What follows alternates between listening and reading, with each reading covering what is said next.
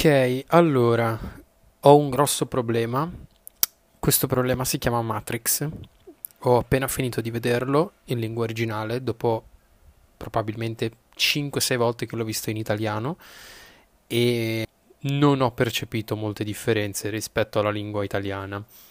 Però posso dire che, secondo me, in inglese dà una visione totale di quello che è Matrix in maniera forse un po' più completa, cioè utilizzano i protagonisti delle parole che in inglese disegnano meglio un quadro, o meglio disegnano un quadro più completo di quello che è la logica e il funzionamento di Matrix. Ovviamente Matrix viene spiegata bene anche nel doppiaggio italiano, però alcune parole sono un pelino diverse per via dell'adattamento. Vabbè, comunque. Sono molto stuck between, cioè sono molto bloccato in mezzo a due pensieri. Un pensiero è che noi stiamo vivendo la nostra realtà, quella tangibile, quella empirica, che possiamo toccare, che possiamo sentire e odorare. E un altro pensiero, un po' più ostile, un po' più sneaky, che in inglese è un bel termine, sneaky, vuol dire strisciante, è un pensiero che striscia nella mia testa, che è il pensiero per cui noi siamo dentro Matrix. Io ho una versione un po' diversa della Matrix del film, però vorrei comunque un attimo analizzare che cos'è Matrix nel film, per poi arrivare a quello che io penso che sia Matrix, per poi anche andare a capire se ci può essere una sorta di Matrix nella quale noi viviamo.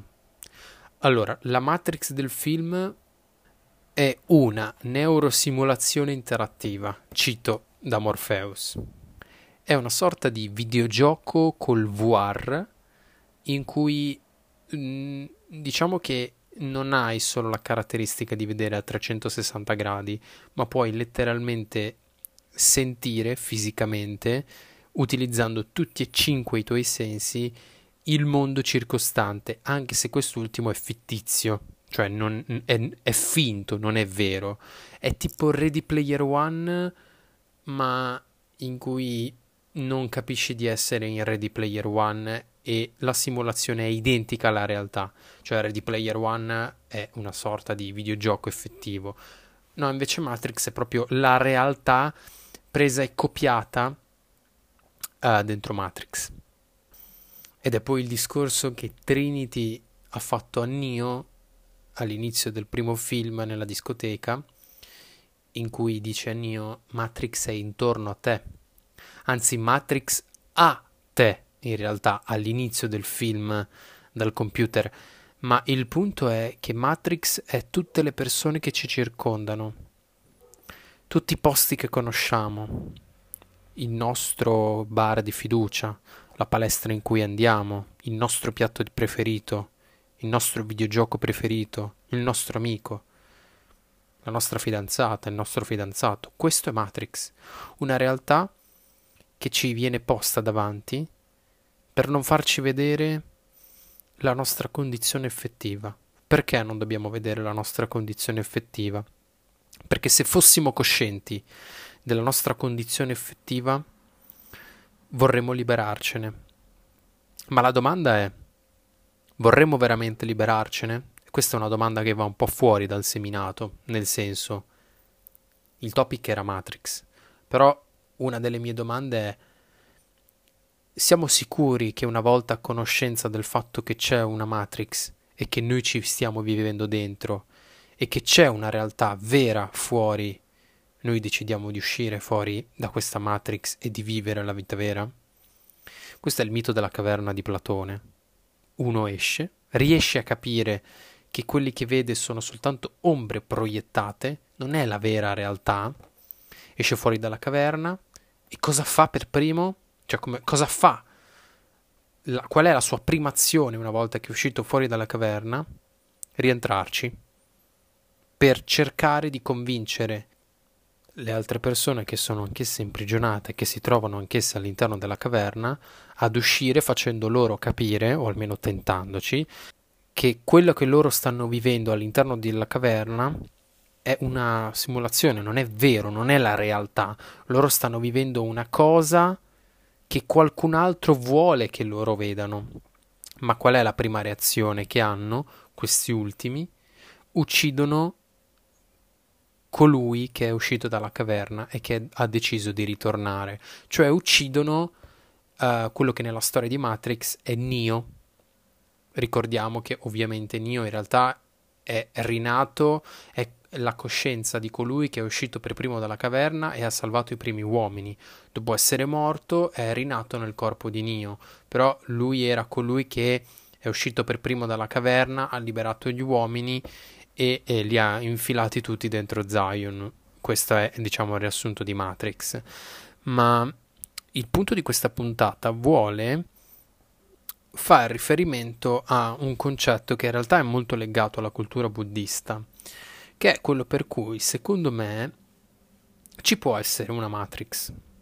Cioè noi possiamo vivere in una Matrix che non è, potrebbe anche non essere propriamente, potrebbe, quella del film. Cioè potrebbe anche non essere palesemente una simulazione nella quale noi stiamo letteralmente giocando, ma che in realtà ci obbliga a stare chiusi in delle capsule, nutriti con dei tubi. No, magari non è così.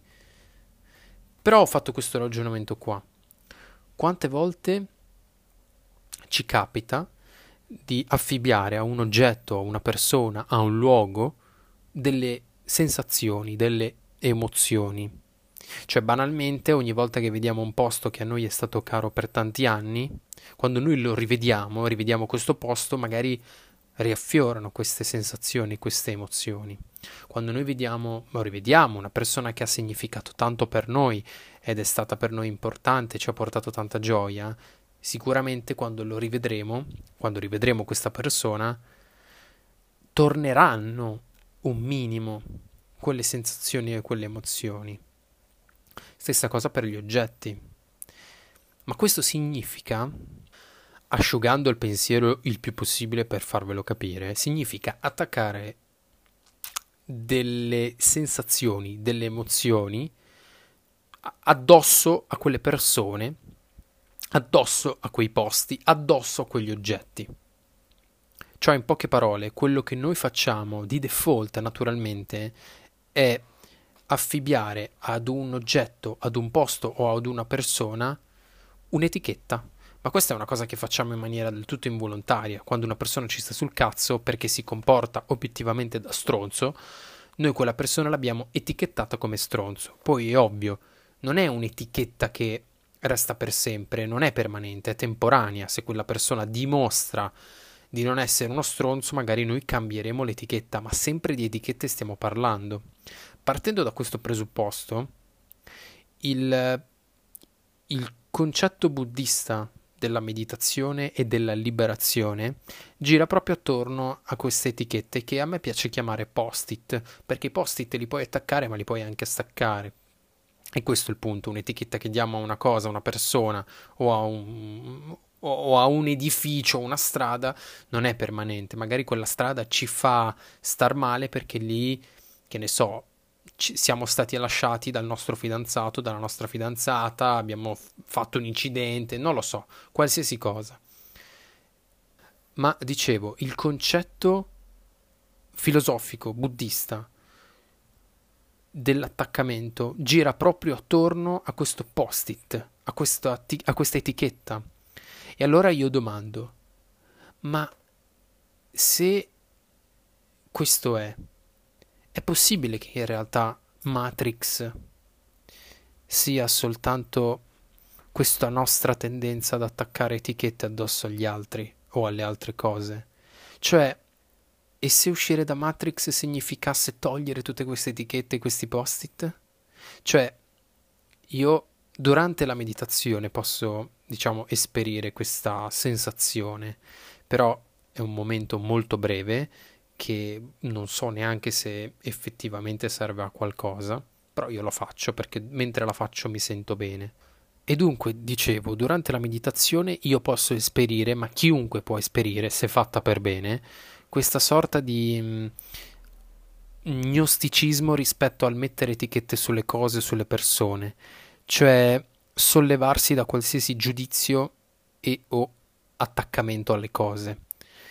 E il punto è che io penso che sia una cosa molto, molto difficile da fare, perché noi di attaccamenti ne abbiamo tanti nella vita, che sia il fidanzato, che sia la casa, che sia la città in cui viviamo, che sia il nostro piatto preferito. Noi abbiamo tutti degli attaccamenti, chi più forti, chi più deboli. Ma fare meditazione e seguire il concetto buddista significa, ma poi ovviamente io dico buddista, ma cioè dire buddista io trovo che sia una semplificazione terribile, e il concetto filosofico di buddismo ha delle implicazioni che vanno ben oltre questa semplice spiegazione che sto dando, ma è per capirci, per dare un nome alle cose. Comunque, per dare un nome alle cose, il concetto filosofico buddista, devo dire per forza così, che sta dietro a tutto questo pensiero, è fondato sul liberarsi da questi post-it, da queste etichette. E quindi mi domando, se noi smettessimo di attaccare i post-it sulla gente o sulle cose, quanto veramente ci renderemmo conto di questa Matrix? Secondo me tanto. Secondo me faremmo la fine di Siddhartha di Herman S. Herman S. ha scritto un libro che parla di questo Siddhartha che un bel giorno diciamo che raggiunge l'illuminazione. Ma il punto è che lui raggiunge l'illuminazione non perché capisce che c'è una realtà dietro la realtà, non c'è un velo di Maya, non è che deve togliere questo velo per carpire la realtà che sta dietro la realtà. In realtà è tutto davanti ai nostri occhi, solo che quello che facciamo nella nostra vita è attaccare sensazioni ed emozioni alle cose, le quali, se le sensazioni e le emozioni, non ci permettono di vedere le cose, le persone, per quello che veramente sono, cioè nella maniera oggettiva. E questa è una cosa che ovviamente non riesce a fare nessuno, perché siamo relegati e legati dai nostri bias cognitivi che non ci permettono di vedere più in là del nostro, come si direbbe in PNL, metaprogramma, cioè della nostra essenza più pura, che è dovuta da influenze culturali, sociali, religiose. Insomma, diciamo che è molto difficile liberarsi dalle etichette, perché siamo influenzati da questi bias cognitivi, per cui bisogna prima liberarsi dei propri bias, o meglio riconoscerli, cioè riconoscere che io mi chiamo Vincenzo di nome, Scognamello di cognome, sono nato a Napoli in una determinata data, contornato da un contesto di un determinato tipo, e sono cresciuto in un altro contesto in cui c'erano un determinato tipo di persone attorno a me, e ho frequentato un determinato tipo di scuole che mi ha fatto diventare la persona che sono, e non la persona che sarei diventato se tutti questi aspetti di me fossero stati altri. Sicuramente ho scazzato qualche tempo verbale, ma comunque ci siamo capiti. E il punto è questo: prima bisogna capire che noi abbiamo questi bias cognitivi e che siamo quello che siamo dipendentemente dalle influenze sociali e culturali.